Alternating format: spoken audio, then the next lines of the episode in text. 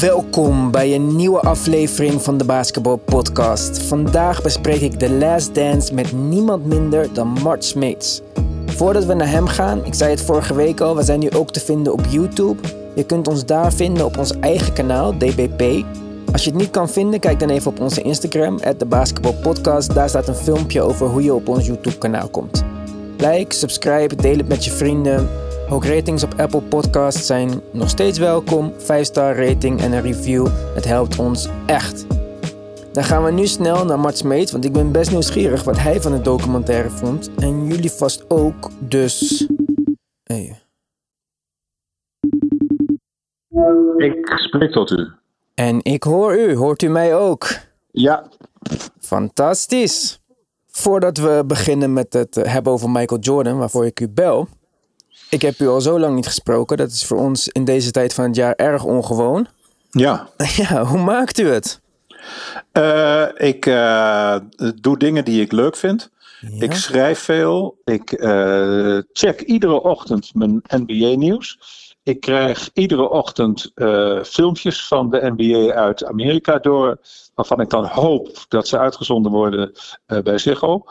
Uh, wat doe ik nog meer? De NBA blijf ik nog volgen. En voor de rest schrijf ik aan een boek uh, over Canada.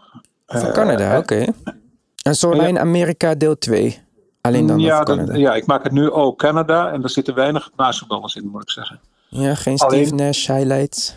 Nee, bij Steve Nash wordt wel genoemd bij naam. Uh, maar ik kom niet terug op de Toronto Raptors op, om maar wat te zeggen. Oké. Okay.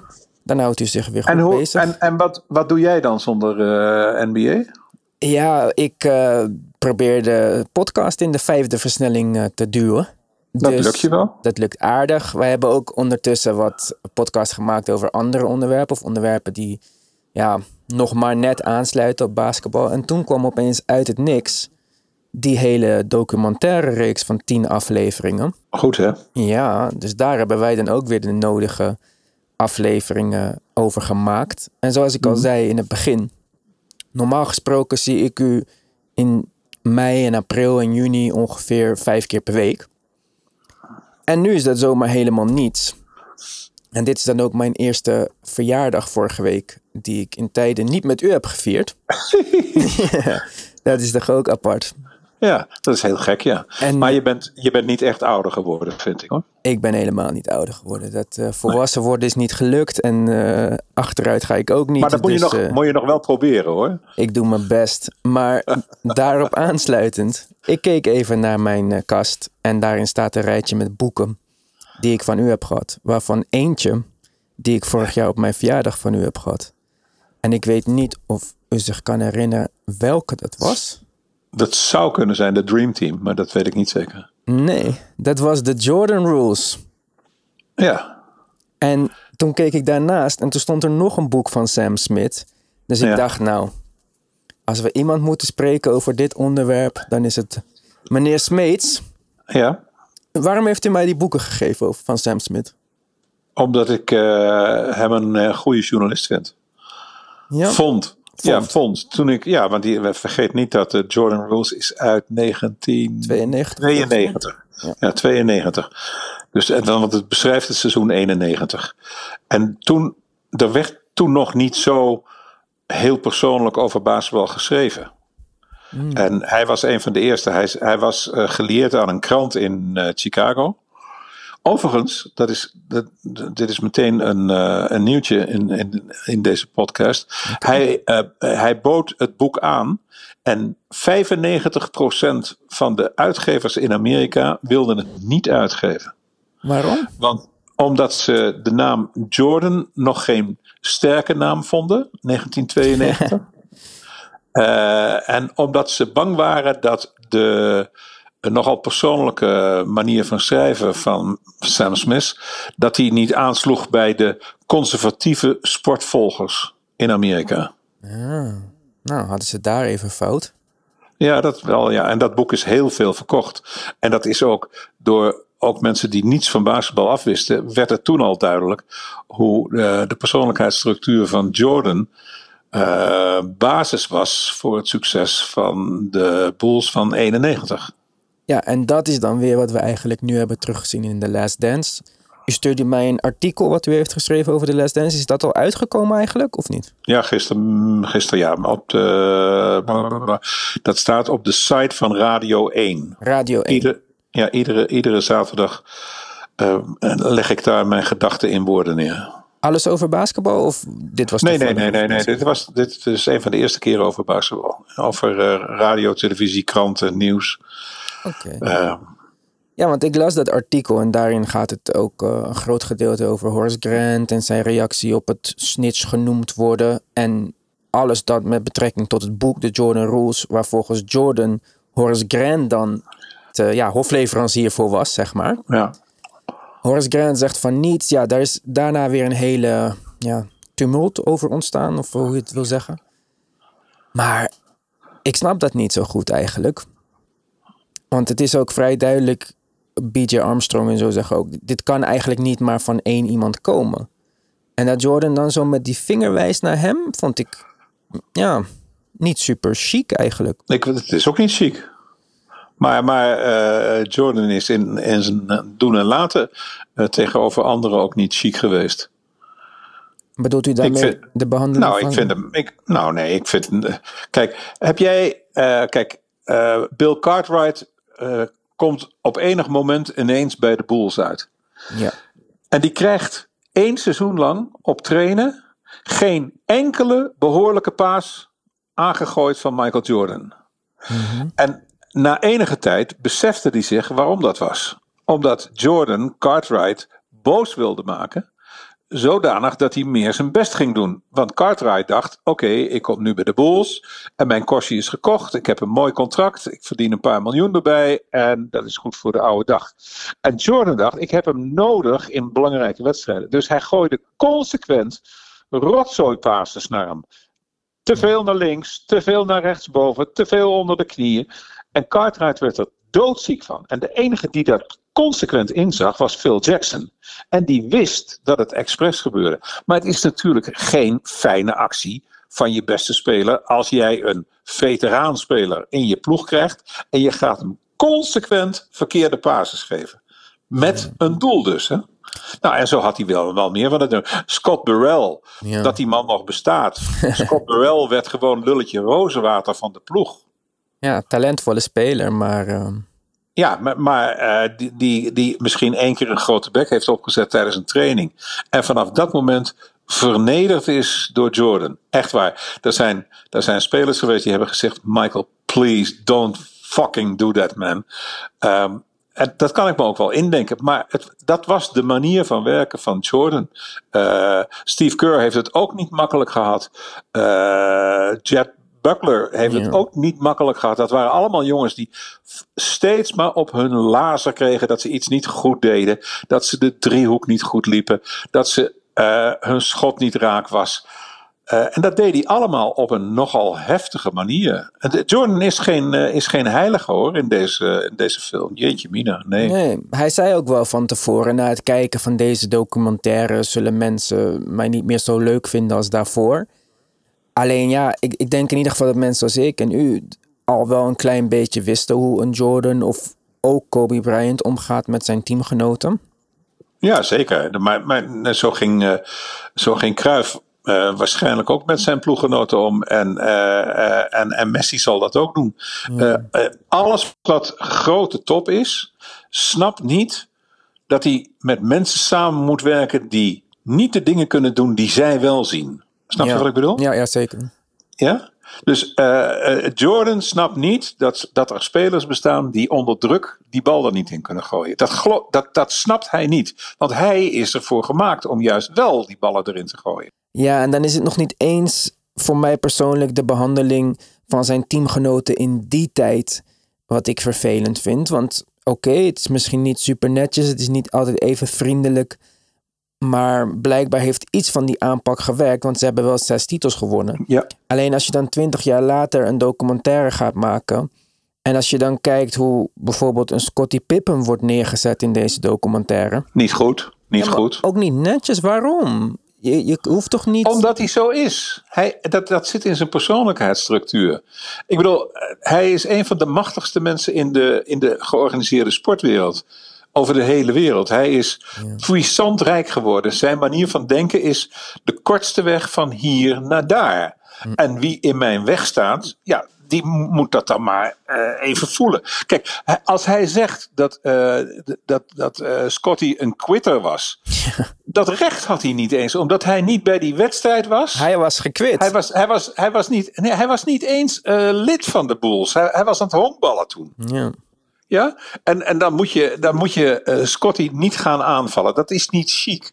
Maar chic en het leven van Jordan, dat loopt niet altijd in de pas, blijkt nu ook. Want er zijn heel wat andere spelers die ook van nou gezegd hebben van jeetje mina, hoe kan je dat doen? Kijk, uh, uh, Pippen houdt zijn mond. Dat, dat is bekend, hè? Die, die, die zwijgt in, in bijna alle talen. Um, maar er is één uh, Amerikaanse journaliste. Jackie. Die, Jackie McMullen, die heeft hem gesproken. En hij heeft tegen haar gezegd dat hij zich ongelooflijk gekwetst voelt. Ja, kan maar ik wel begrijpen maar dat hij zijn mond houdt. Nou, Horace Grant zegt: Je kan alles van me zeggen, maar ik ben niet de verklikker. Ja. En dat is ook al bevestigd door Sam Smith. En het is bijgestaan door wat andere spelers van dat jaar, van 91, 92, die gezegd hebben: nee, dat was hij niet. Maar oké, okay, uh, het, het, het, stond in de documentaire en uh, een heleboel mensen die dat gezien hebben, zullen het geloven. Ja, dat is het ook een beetje. Kijk, voor, voor ons, wij, wij kennen de achtergrond een beetje. En als je ook goed die documentaire hebt bekeken, op het moment dat Jordan die hele Jordan Dome uh, krijgt, toen hij Space Jam aan het opnemen was, was Horace Grant ook daar. Dat is drie, ja. vier jaar na het, na het uitkomen van het boek. Dus als die, ja. Als die grudge er echt is, als het je echt dwars zit, dan zou ik die persoon ook niet eens uitnodigen. Maar dit is wel hoe nieuwe basketbalfans het verhaal voorgeschoteld ja. krijgen als ware een goed onderzochte documentaire. Maar Nee, maar, maar dat is het ook niet. Ja. Ivan, weet je wat het is? Het is het beeld dat Michael Jordan en alleen maar hij wil maken van die hele belangrijke wedstrijdenreeks in het laatste seizoen. Het is zijn visie, het is zijn gevoel. Het wordt niet weersproken door anderen. Het wordt niet weerlegd door anderen. Er komen anderen niet aan het woord die zeggen van ho, ho, ho, ho. zo is het niet. Iedereen, zoals het gemonteerd is, spreekt iedereen hem naar de mond. Ja. Het is gemonteerd via Jordan Rules. Dus eigenlijk hebben we uh, 1991 hebben we nu in 2020 formaat teruggekregen. Het is een documentaire Jordan Rules. Ja. Ja, ik vond dat heel jammer, want van tevoren hoe het werd aangekondigd, behind the scene footage over 1998. Dat was het wel. Dat was het wel. Ja, maar waren er voor u zoveel nieuwe beelden dan? Ik kan me niet voorstellen dat, dat u heel veel momenten had van, oh, dat wist ik nog niet. Nee, maar het ging niet om het weten. Het, een, een, beeld, een beeld van een ploeg die in de gang naar het veld staat, kan, ja. ontzettend, kan ontzettend goed werken. Uh, soms zie je de, de, de precieze rolverdeling binnen een ploeg. Wie doet daar wel zijn hand omhoog? Wie roept er niet mee? What time is it? Game, Game time. time. ja? ja, maar als ja. je dan niet mee roept, dan weet je precies hoe je in die ploeg staat. Ja. En er waren spelers. Kijk, en het, het, het stem.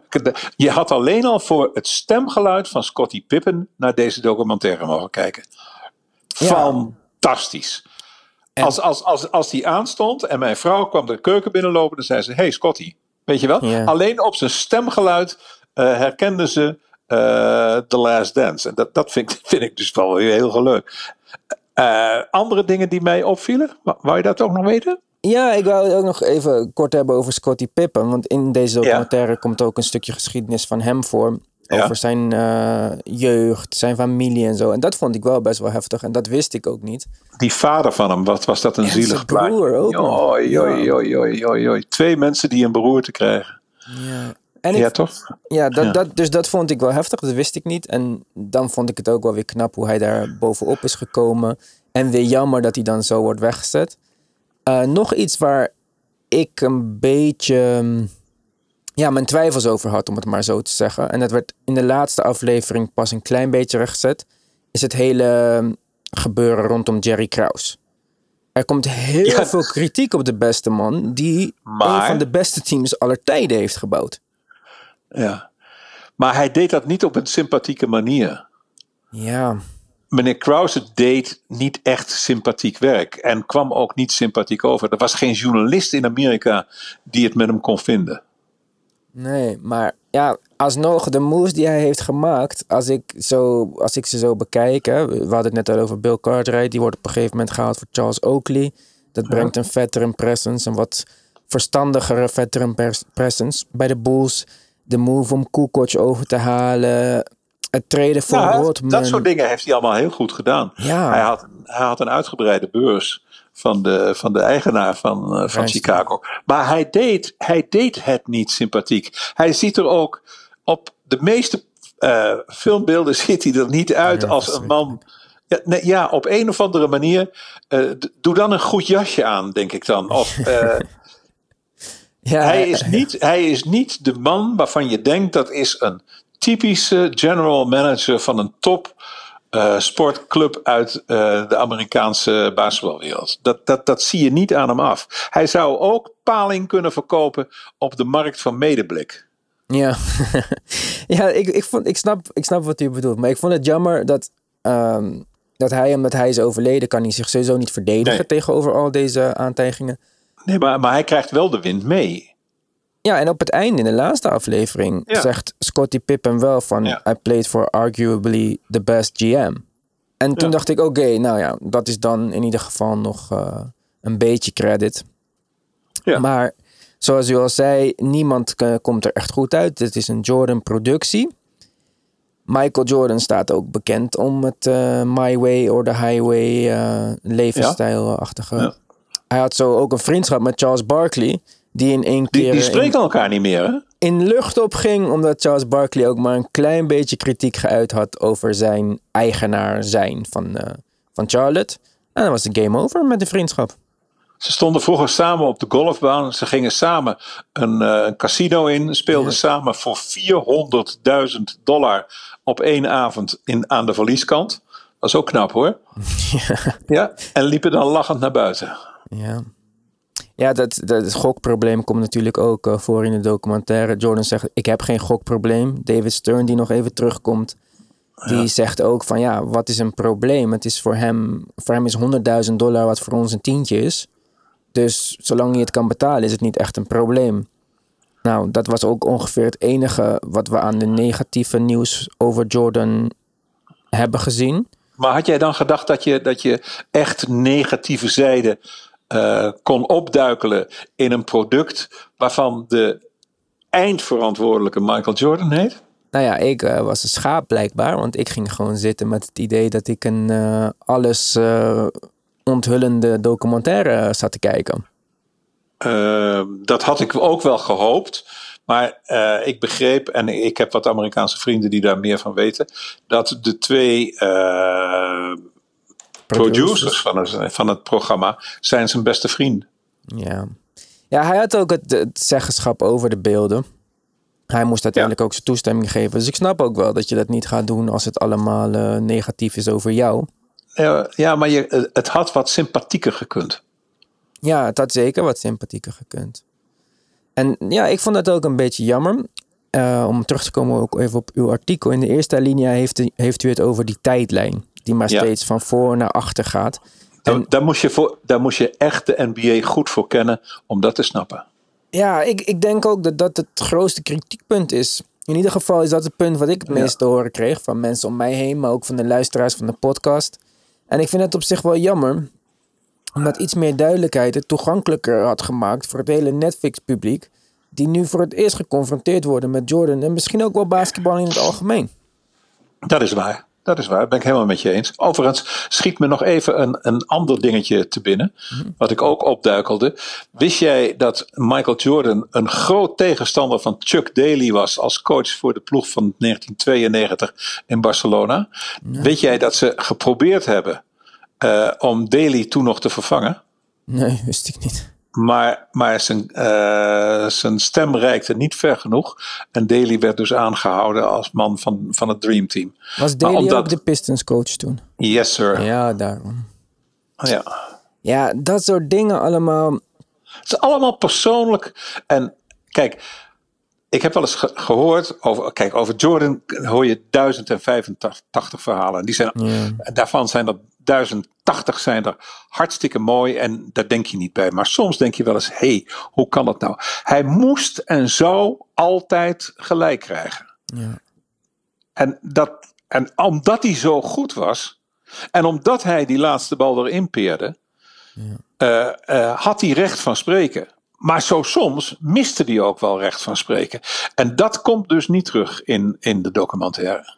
Ja, en, en dat is dan misschien het punt wat ik het meest jammer vind. En ik zal de laatste zijn die iets zal zeggen over zijn, zijn klasse als een speler.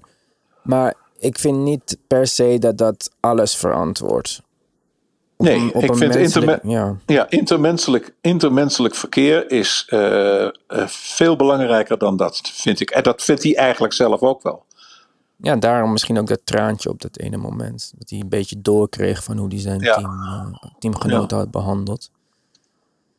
Ja, alsnog was het natuurlijk, eh, tenminste in ieder ah, geval voor mij. Fantastisch om naar te kijken. Want nu lijkt het één negatief, uh, maar dat is het zeker niet natuurlijk. In, vooral in deze tijden dat er niet zoveel uh, entertainment is, was dit echt een nou, bijna een geschenk uit de hemel. Om het maar, ik had, ik, ik had in die tijd, heb ik, heb ik ooit een keer een stuk geschreven over het feit, um, Jordan needs a white shooter. En jij begrijpt wat ik bedoel. Ja, ja, zo'n Steve Kerr-achtige John Paxson uh, shooter. Ja, dat soort mannen. Dat soort mannen. En, en Kerr heeft dus altijd goed naar Paxton kunnen kijken. En, en daar speelden, speelden wel meer van dat soort jongens. Die kregen per wedstrijd twee of drie behoorlijke ballen aangespeeld van Michael. Want let op, hè, hij selecteerde precies naar wie die paaste. Hè? Ja, ja, ja. ja? En uh, hij had iemand nodig dat als hij gedubbelteamd of getrippelteamd was, dat hij hem dan af kon gooien. En daarin was hij ook weer uniek, want hij wist hoe dat zat. Hij wist dat die witte jongens die daar stonden, en die stonden ervoor pakweg toen 650.000 dollar of zo per seizoen. Die wist hij dan zodanig op te naaien, een hele week. Van let op, zaterdagavond tegen Portland. Er komt een moment dat je die bal van me krijgt. En you fucking make the shot, man. Ja. ja, zo zei hij het echt tegen ze. Steve Kerr met die ongelofelijke belangrijke jumper van echt net van de kop van de bucket. Weet je nog welke ik bedoel? Ja, natuurlijk. Ja, ja, ja, Maar die had hij aangekondigd. Ja, hij zei ook, I'll be ready, I'll be ready. Ja. Ja, Steve Kerr trouwens vond ik ook weer heel erg sympathiek uh, uit deze documentaire komen. Terwijl hij toch uh, flink aan zijn stutten was getrokken. Boe. Ja, maar ook wel opkwam voor zichzelf. En ik denk dat dat ook wel iets is wat misschien andere spelers niet hebben gedaan. En dat Jordan daarvan een soort van dacht, oké, dan ben je zwak. Want Steve Kerr, kleiner, minder belangrijk, minder talentvol, kwam wel gewoon voor zichzelf op. Ja. En dat heeft maar die heeft ook hersens. Ja, maar dat heeft wel uiteindelijk het respect afgedwongen bij Jordan. Ja, ja. En dat bewijst hij nu iedere week nog als coach. Ja, zeker. En niet alleen als coach. Ik bedoel, ik, ik kende Steve Kerr in eerste instantie ook alleen als speler. En zoals u zei, nou, twee, drie ballen per wedstrijd, dan krijg je niet echt een goede indruk van iemand. Gaat nog naar San Antonio, wordt gewaardeerd door Greg Popovich. Als je die stempel van improvement krijgt van Greg Popovich, dan hè, dat betekent ook wel iets.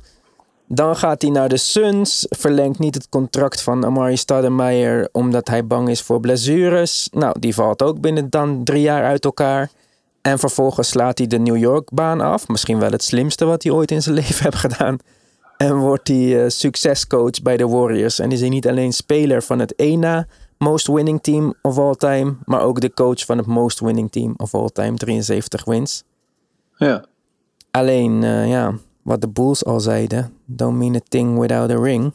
Ja. Die heeft, hebben ze dan dat jaar niet gepakt. Door uh, LeBron James, die ook weer actief was op Twitter tijdens het uitzenden van deze documentaire. Ja, dat, dat volg ik niet, want ik weet niet hoe dat moet.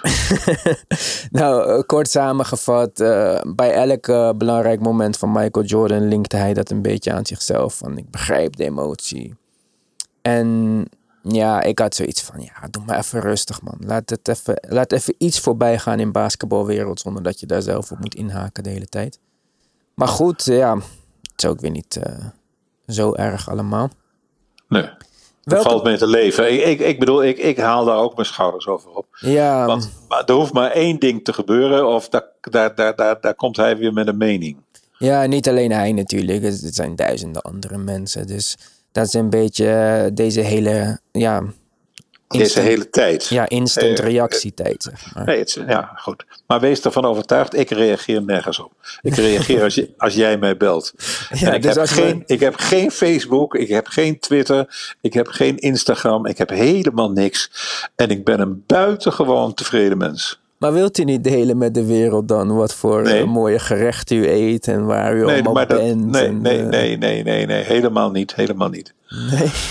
nee hoor, ik lees kranten.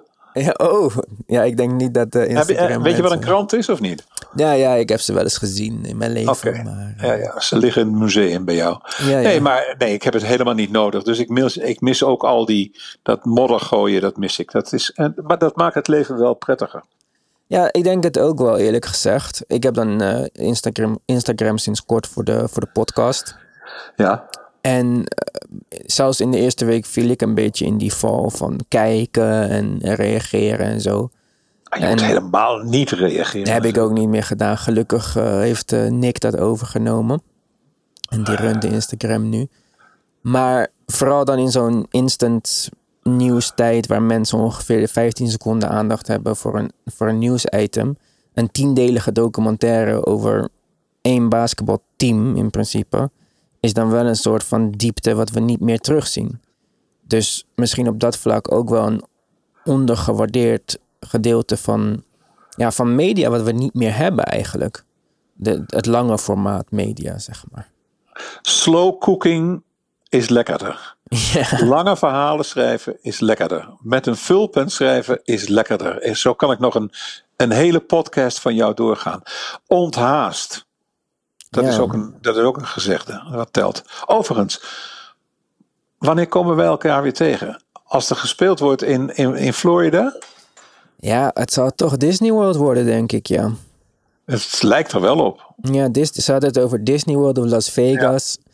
Nee, Disney, World, Disney World heeft de mooiste plek om uh, alle, alle ploegen bij elkaar te hebben. Ja, en ook de mogelijkheid om alle families uh, ook daar in die bubbel te stoppen. Ja. Ja, ik had het ook al naar u ge-mailed. Ja, wat mij betreft, ik, ik ben groot basketbalfan, groot sportfan in het algemeen. Alleen in de zomer basketballen, als het niet Olympische Spelen is, voelt sowieso een beetje vreemd voor mij. Ja, maar goed.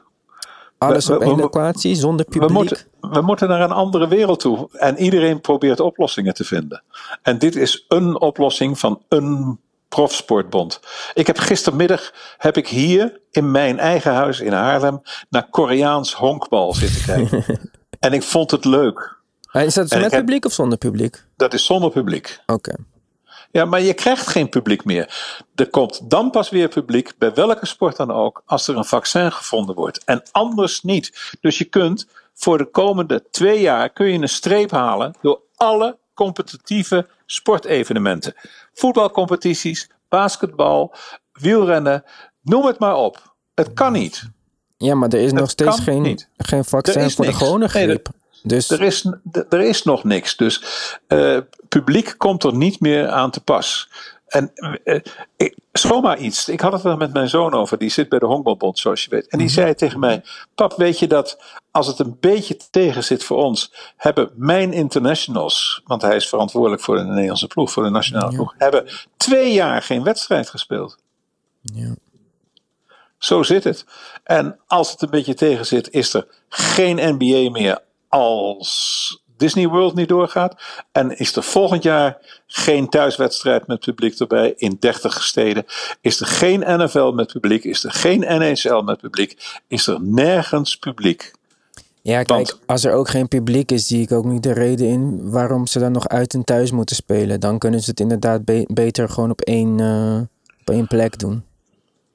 Ja, nou goed. Nu gaan wij ons ook alweer mengen in wat beter kan en wat niet beter kan. Laten we dat aan al die mensen overlaten die het werkelijk betreft. Jij maakt een hartstikke leuke postcard, post, hoe heet dat? Podcast. En, uh, en ik uh, spreek volgende week twee wedstrijden in uh, die Ziggo zal gaan uitzenden.